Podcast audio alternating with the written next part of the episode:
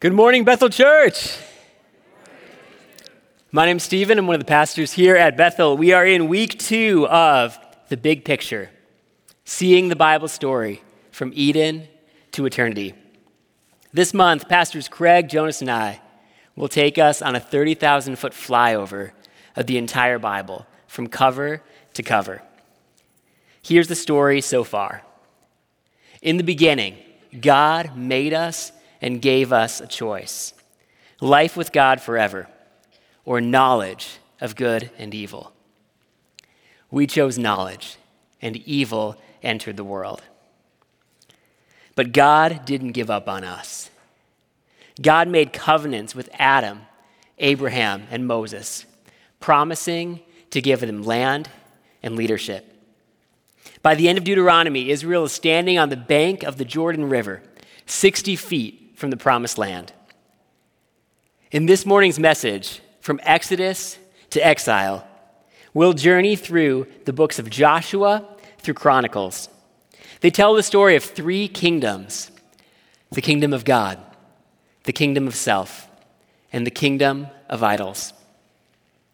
They challenge us with the same question Israel faced 4,000 years ago Who wears the crown in our lives? Before we begin our journey, let's ask the King of Kings to guide us. Let's pray. Father God, you are the only true King. You are the only one worthy of wearing the crown in our lives. Lord, we confess before you that we have wanted to be our own rulers, that we have looked to others to fill the role that only you can fill in our lives. That we have dabbled in the kingdom of self and the kingdom of idols for far too long. Lord, this morning, renew us, revive us, and return us home to the kingdom of God. We pray this in your powerful name, Lord Jesus Christ. And all God's people said, Amen. Her small hands dig into the riverbank, looking for smooth stones to skip along the water's surface. She's 10 years old, the oldest of five children, one of thousands of refugee families gathered at the water's edge. She finds her skipping stone and flings it with all her might. One, two, three, four, five skips. She imagines herself skipping across the river to reach the other side. That's all the adults ever talk about reaching the other side. Growing up in the desert, she's learned many survival skills. Swimming is not one of them. After decades of desert homelessness, her people are 60 feet from finding home. Sadly, their leader, Moses, has died, and their dream so close now seems so distant. That's where our story starts, on the wrong side of the Jordan River, 60 feet from the promised land. Joshua 1 1. After the death of Moses, the Lord said to Joshua, Get ready to cross the Jordan River into the land I'm about to give the Israelites. Joshua's Hebrew name is Yeshua. Say Yeshua. It means he saves. God calls Joshua to save God's people from desert homelessness by bringing them into the promised land. Two obstacles stand in his way. First, the Jordan River. There's no bridge, and swimming all their children and livestock and possessions across is unrealistic. Second, the Jericho army. They control the land from behind heavily fortified walls, and they won't give up without a fight. Still, God says in Joshua 1 9, Have I not commanded you? Be strong and courageous, for the Lord your God will be with you wherever you go. Joshua sends spies across the river into Jericho, the heavily fortified city. They hide out with a prostitute named Rahab, who already knows them by reputation. She says, 2 9, We have heard how the Lord dried up the water from the Red Sea when you came out of Egypt. The Lord your God is God in heaven above and on earth below. Israel took 40 years to travel from Egypt to Jericho, but news about them traveled faster. Rahab becomes the first recorded Gentile, meaning non Jewish, convert to the God of Israel. She lowers the spies down by a rope through her window, and they report everything to Joshua. From here, God does all the work. Remember the two obstacles? The Jordan River and the Jericho walls. First, the Lord says to Joshua, Tell the priests who carry the Ark of the Covenant, go and stand in the river. As soon as the priests who carry the Ark of the Lord, the Lord of all the earth, set foot in the Jordan, its waters flowing downstream will be cut off. God dams the Jericho River.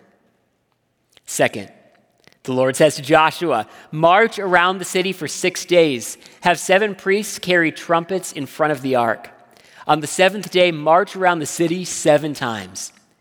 When you hear them sound the loud blast on the trumpets, have the whole army give a loud shout. Then the walls of the city will collapse. God destroys the Jericho walls. How does Israel win the battle? They worship. Israel's armies handled the cleanup. 624. They burned the whole city and everything in it. But Joshua spared Rahab the prostitute because she hid the spies, and she lives among the Israelites to this day. In fact, Rahab marries one of the Israelite spies, and she has a son, Boaz. Remember that name. In the promised land, Joshua doesn't appoint himself as king. He knows Israel already has a king God. Instead, he ends his book by calling out Israelites who don't see God as king, who still worship Egyptian gods or worship the pagan gods of their neighbors. Joshua 24 15. Choose whom you will serve, whether the gods of your ancestors or the gods in whose lands you are living.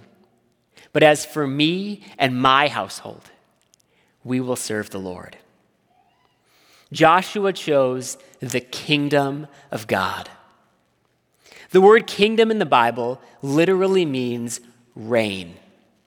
It's not about geography, it's about sovereignty. If you obey God as your king, you are in the kingdom of God. That's Joshua. That's Rahab.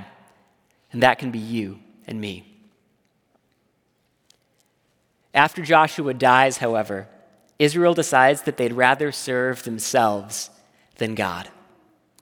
That takes us to the kingdom of self. Judges 2. After Joshua died, the Lord raised up judges who saved them out of the hands of these raiders. Whenever the Lord raised up judges for them, the Lord was with the judge, and he saved them from the hand of their enemies. But whenever the judge died, they returned to ways more corrupt than those of their fathers.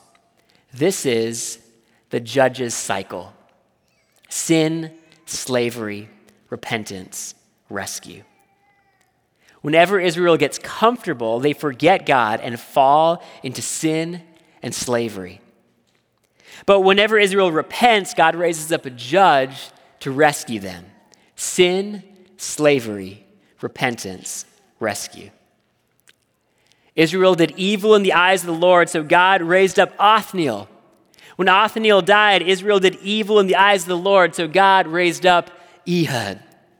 When Ehud died, Israel did evil in the eyes of the Lord, so God raised up Shamgar. When Shamgar died, evil, Israel did evil in the eyes of the Lord, and so God raised up Deborah. Let's zoom in here. Judges 4 4.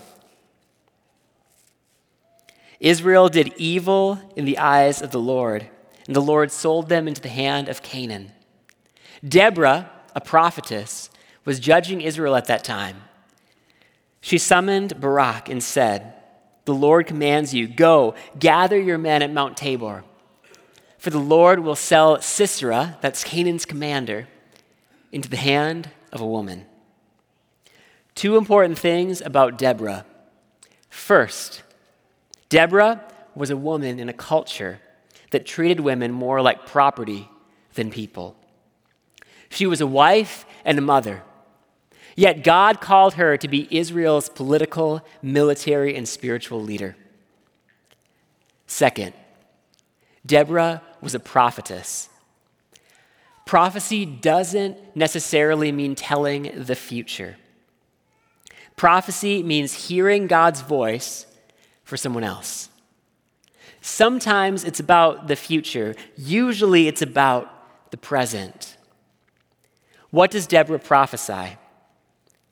Israel should ambush their enemies at Mount Tabor. That's for the present. Then the Lord will deliver Sisera into the hands of a woman. That's for the future. Because Deborah heard from God, Israel wins the battle. But Sisera escapes. Who would be the woman to defeat him? Any guesses?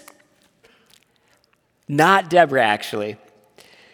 Sisera fled on foot to the tent of Jael. She said to him, Come right in, and covered him with a blanket. Jael picked up a tent peg and a hammer and went quietly to him while he slept. She drove the peg through his temple into the ground, and he died. Ouch. Deborah defeats the army, and Jael kills their commander. Israel is safe, Judges 5 says, because God raised up a mother in Israel. Some say the Bible is against women. The ancient world certainly was, but the God of the Bible repeatedly elevates women in a way that no other ancient writer does. In the Old Testament, Women are prophetesses, have angels appear to them, take Nazarite vows, are ministers in the tent of meeting, and are worship leaders in the temple. In the New Testament, Jesus calls women to be his disciples, something unheard of in his day. From the first pages, we meet Mary, the mother of God, Anna, a prophetess, Mary and Martha, Jesus' close friends. On Easter, women are the first witnesses and proclaimers of the resurrection.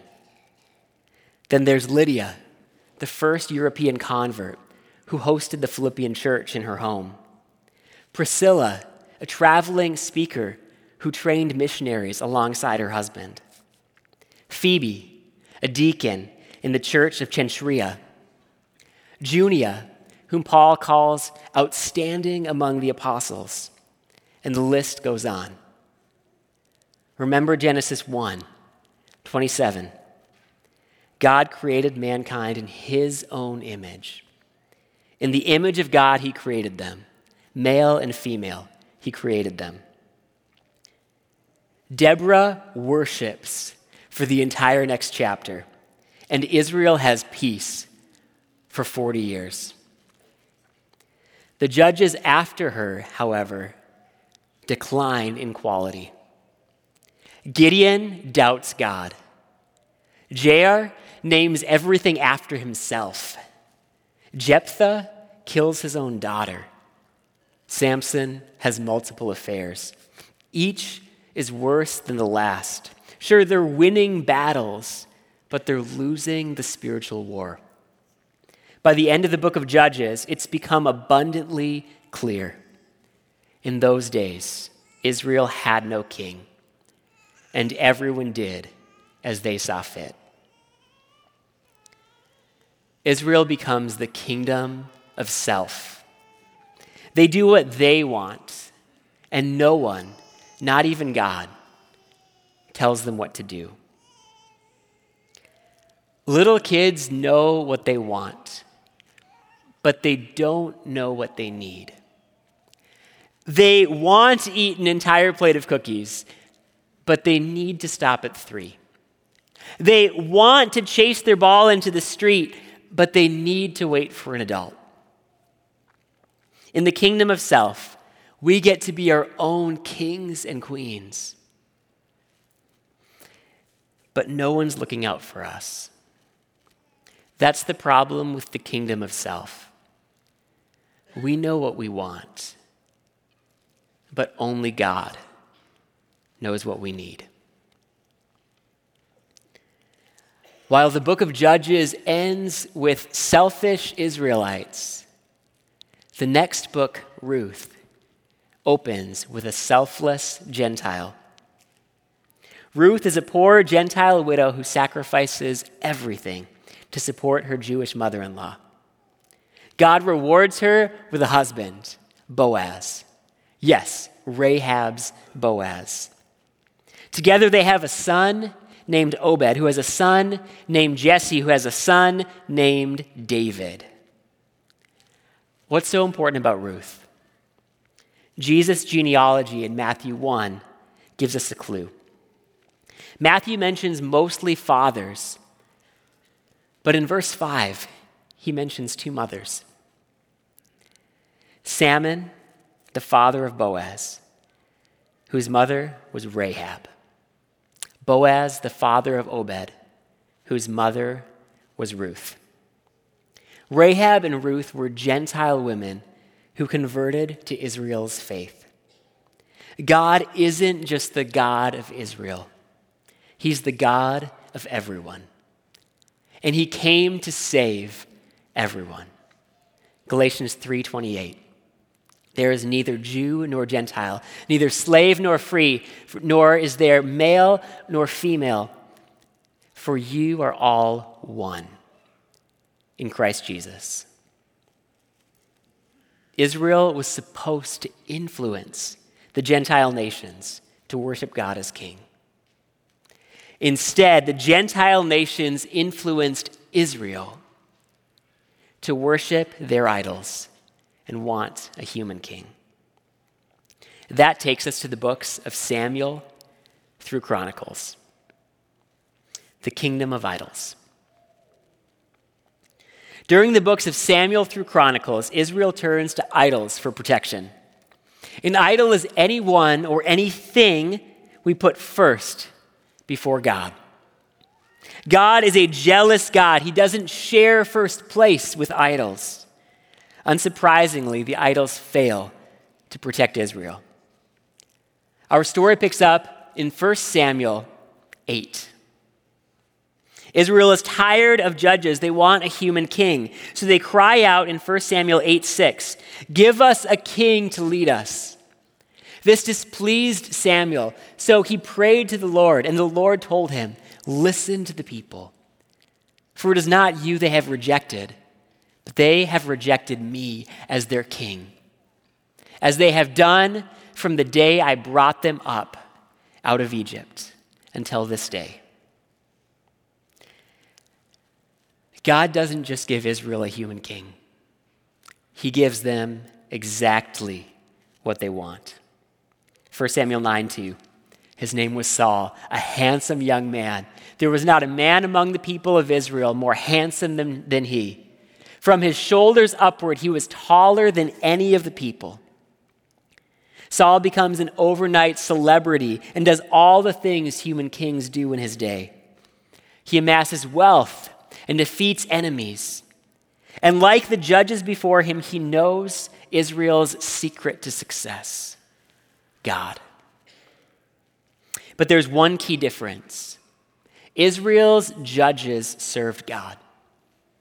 Saul thinks God serves him.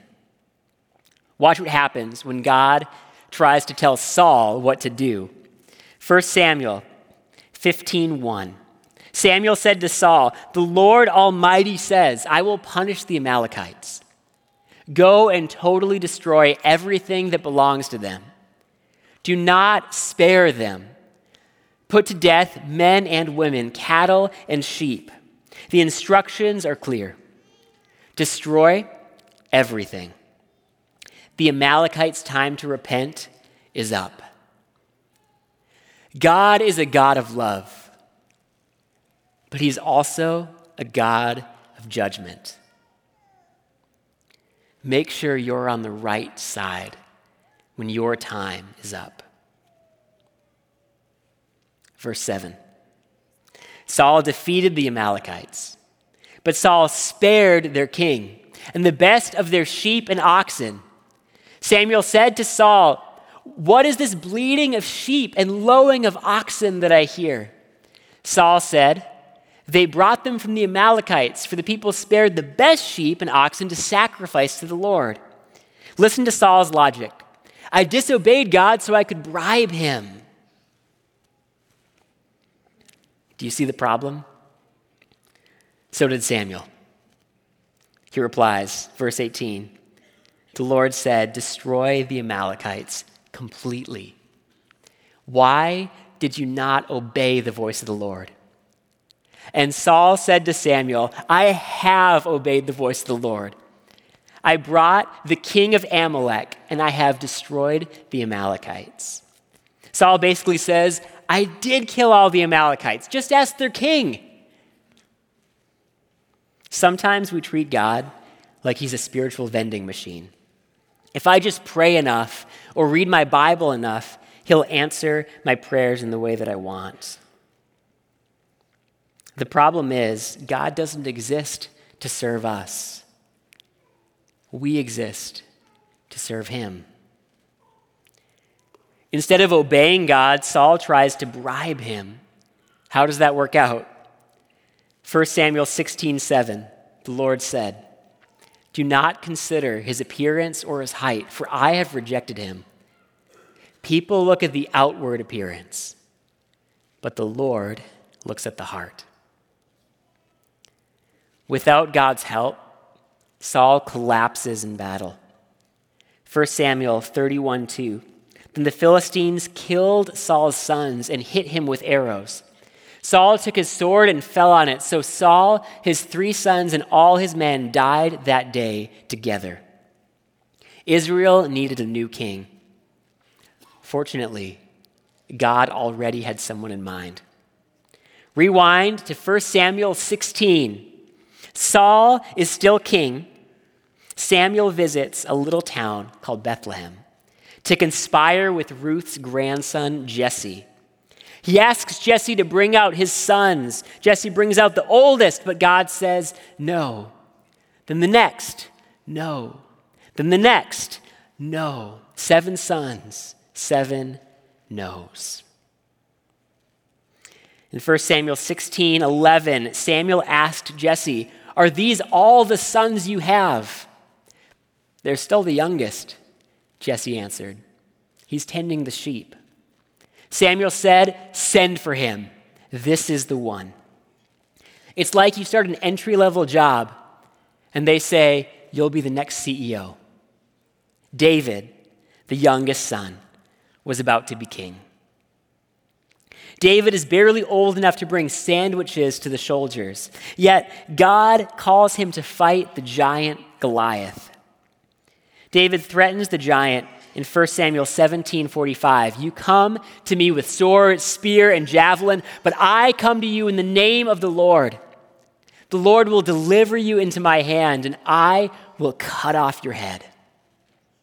And yes, after knocking him out with a sling and stone, David cuts off the giant's head and carries it back to Jerusalem, probably by the hair.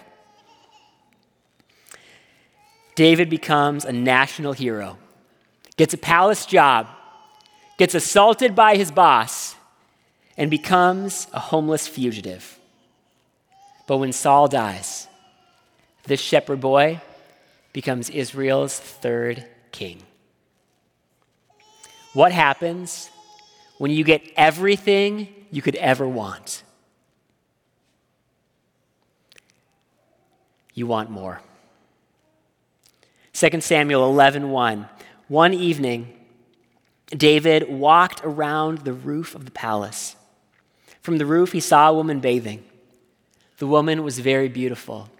David sent someone to find out about her. Then David sent messengers to get her, and he slept with her. David has six wives at this point, and he's unfaithful to all of them. When the woman Bathsheba finds out she's pregnant, David has her husband killed to cover it up. He breaks every commandment in a single chapter. Yet there's one important difference between David and Saul. When the prophet Nathan confronts David in 2 Samuel 12, David makes no excuses. 2 Samuel 12, 13. David said to Nathan, I have sinned against the Lord. David confesses his sin before God to Nathan. David's sins still have real consequences. The child they conceive dies. His family falls apart. One son kills another son, tries to overthrow the kingdom, and ends up dead. He's now buried three sons. How can someone who sinned so much be called the man after God's heart? Aren't David's sins worse than Saul's? Maybe they are. But David does something Saul never did he repents. David prays in Psalm 51 4 I know my transgressions, and my sin is ever before me. Against you, only you, have I sinned and done what is evil in your sight. Just as David spoke to God, God spoke to David. In 2 Samuel 7 15, God said, Your love, my love will never be taken away from you. Your house and your kingdom will endure forever. Your throne will be established forever. God promised that David's kingdom would endure forever, because from David's line would come the true king forever. 1,000 years later, Jesus was born from David's line. He died on the cross with a sign above his head, King of the Jews. He rose again and ascended to heaven, where he reigns from his throne forever. He is the human king we always wanted, and the heavenly king we always needed. David gets a ton wrong, but he gets this one thing right. He knows who the real king is. Psalm 24 Verse 9 Lift up your heads, O gates, lift them up, you ancient doors, that the King of glory may come in. Who is he, the King of glory? The Lord Almighty. He is the King of glory. David knows only God deserves the crown.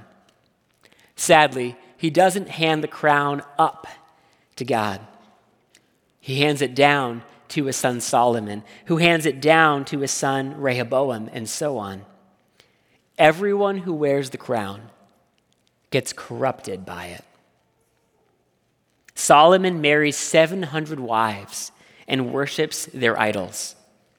Rehoboam starts a civil war that splits Israel in two. Israel's divided kings worship idols, so God lets the idols defend them. It doesn't go well. Babylon destroys Jerusalem and drags Israel off into exile as slaves. There's a problem with the kingdom of idols. Idols will always let you down. You can't expect someone or something else to take the place of God.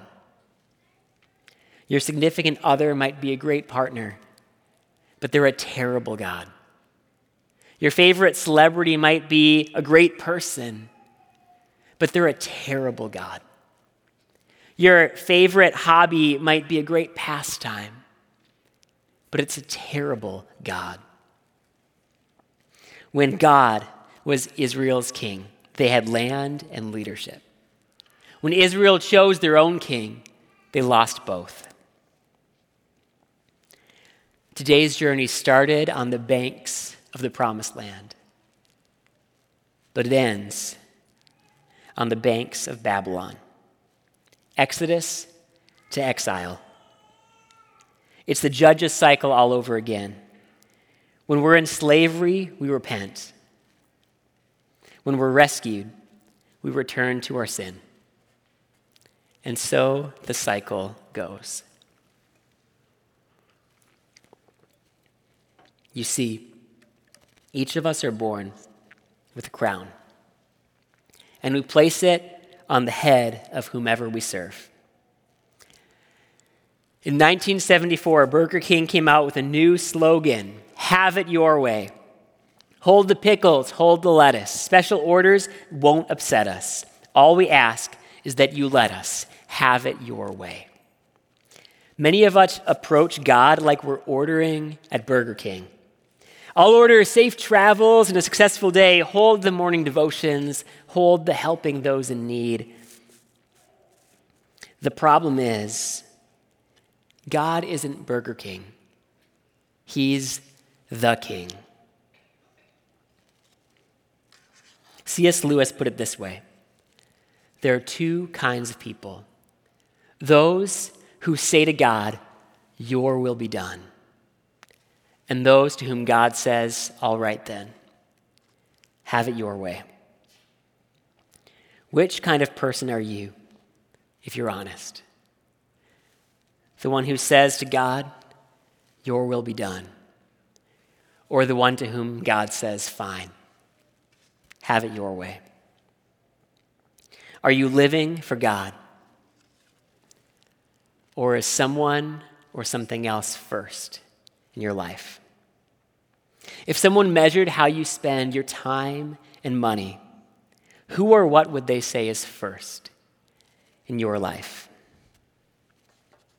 From Joshua through Chronicles, Israel wrestled with the question who wears the crown?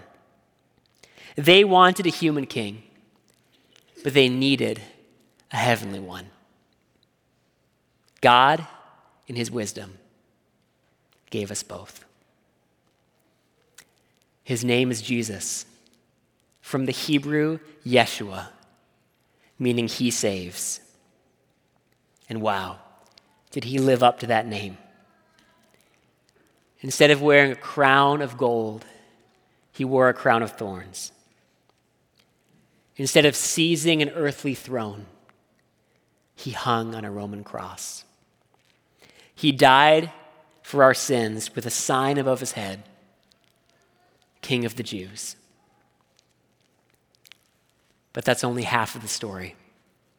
On the third day, Jesus rose from the dead and ascended to heaven, from where he sits on heaven's throne still today. Jesus is the only rightful king, and he can be your king today.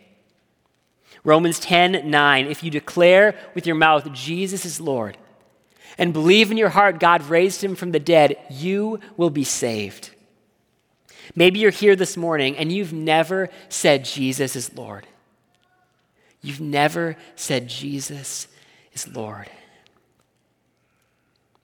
You've lived your whole life in the kingdom of self. It's time to come home to the kingdom of God. Today is the day of salvation. Just tell him right now Lord Jesus, I'm yours. Save me. Maybe you've been a Christian for some time, but you've been putting someone or something else ahead of God in your life. You've strayed into the kingdom of idols. And it's time to return home to the kingdom of God. Today is the day of repentance. Just tell him, Lord Jesus, I'm yours. Save me. The kingdom of God is bigger than just you or me. If you've prayed a prayer of salvation, ask another Christian to help you grow. 1 Thessalonians 5:11. Encourage one another and build each other up. If you've prayed a prayer of repentance, ask another Christian to hold you accountable. James 5:16. Confess your sins to each other and pray for each other. If you've prayed a prayer of repentance, if you've prayed a prayer of salvation, tell someone. Put God first, and everything else will fall into place. Let me leave you with one thing. Who wears the crown in your life? Confess your idols to someone this week and ask them to help you put God first. Let's pray. Father God, you are the King of Kings. And Lord, we humbly ask that you will be king over our lives. Help us to surrender the crown to the only one fit to wear it you. Help us to put you first in our lives. Lord, we repent of the ways that we have not put you first. We repent of our selfishness of our pride, of our idolatry, putting others on pedestals when only you can fill that place in our lives. Lord, we pray for those listening today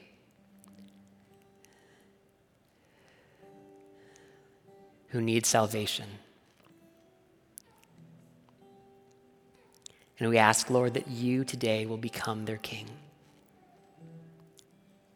We lift up those today in need of repentance, that you can bring them to that place of humility and confession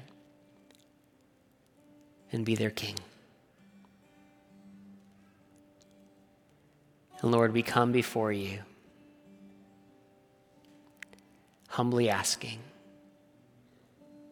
that you would wear the crown in our lives.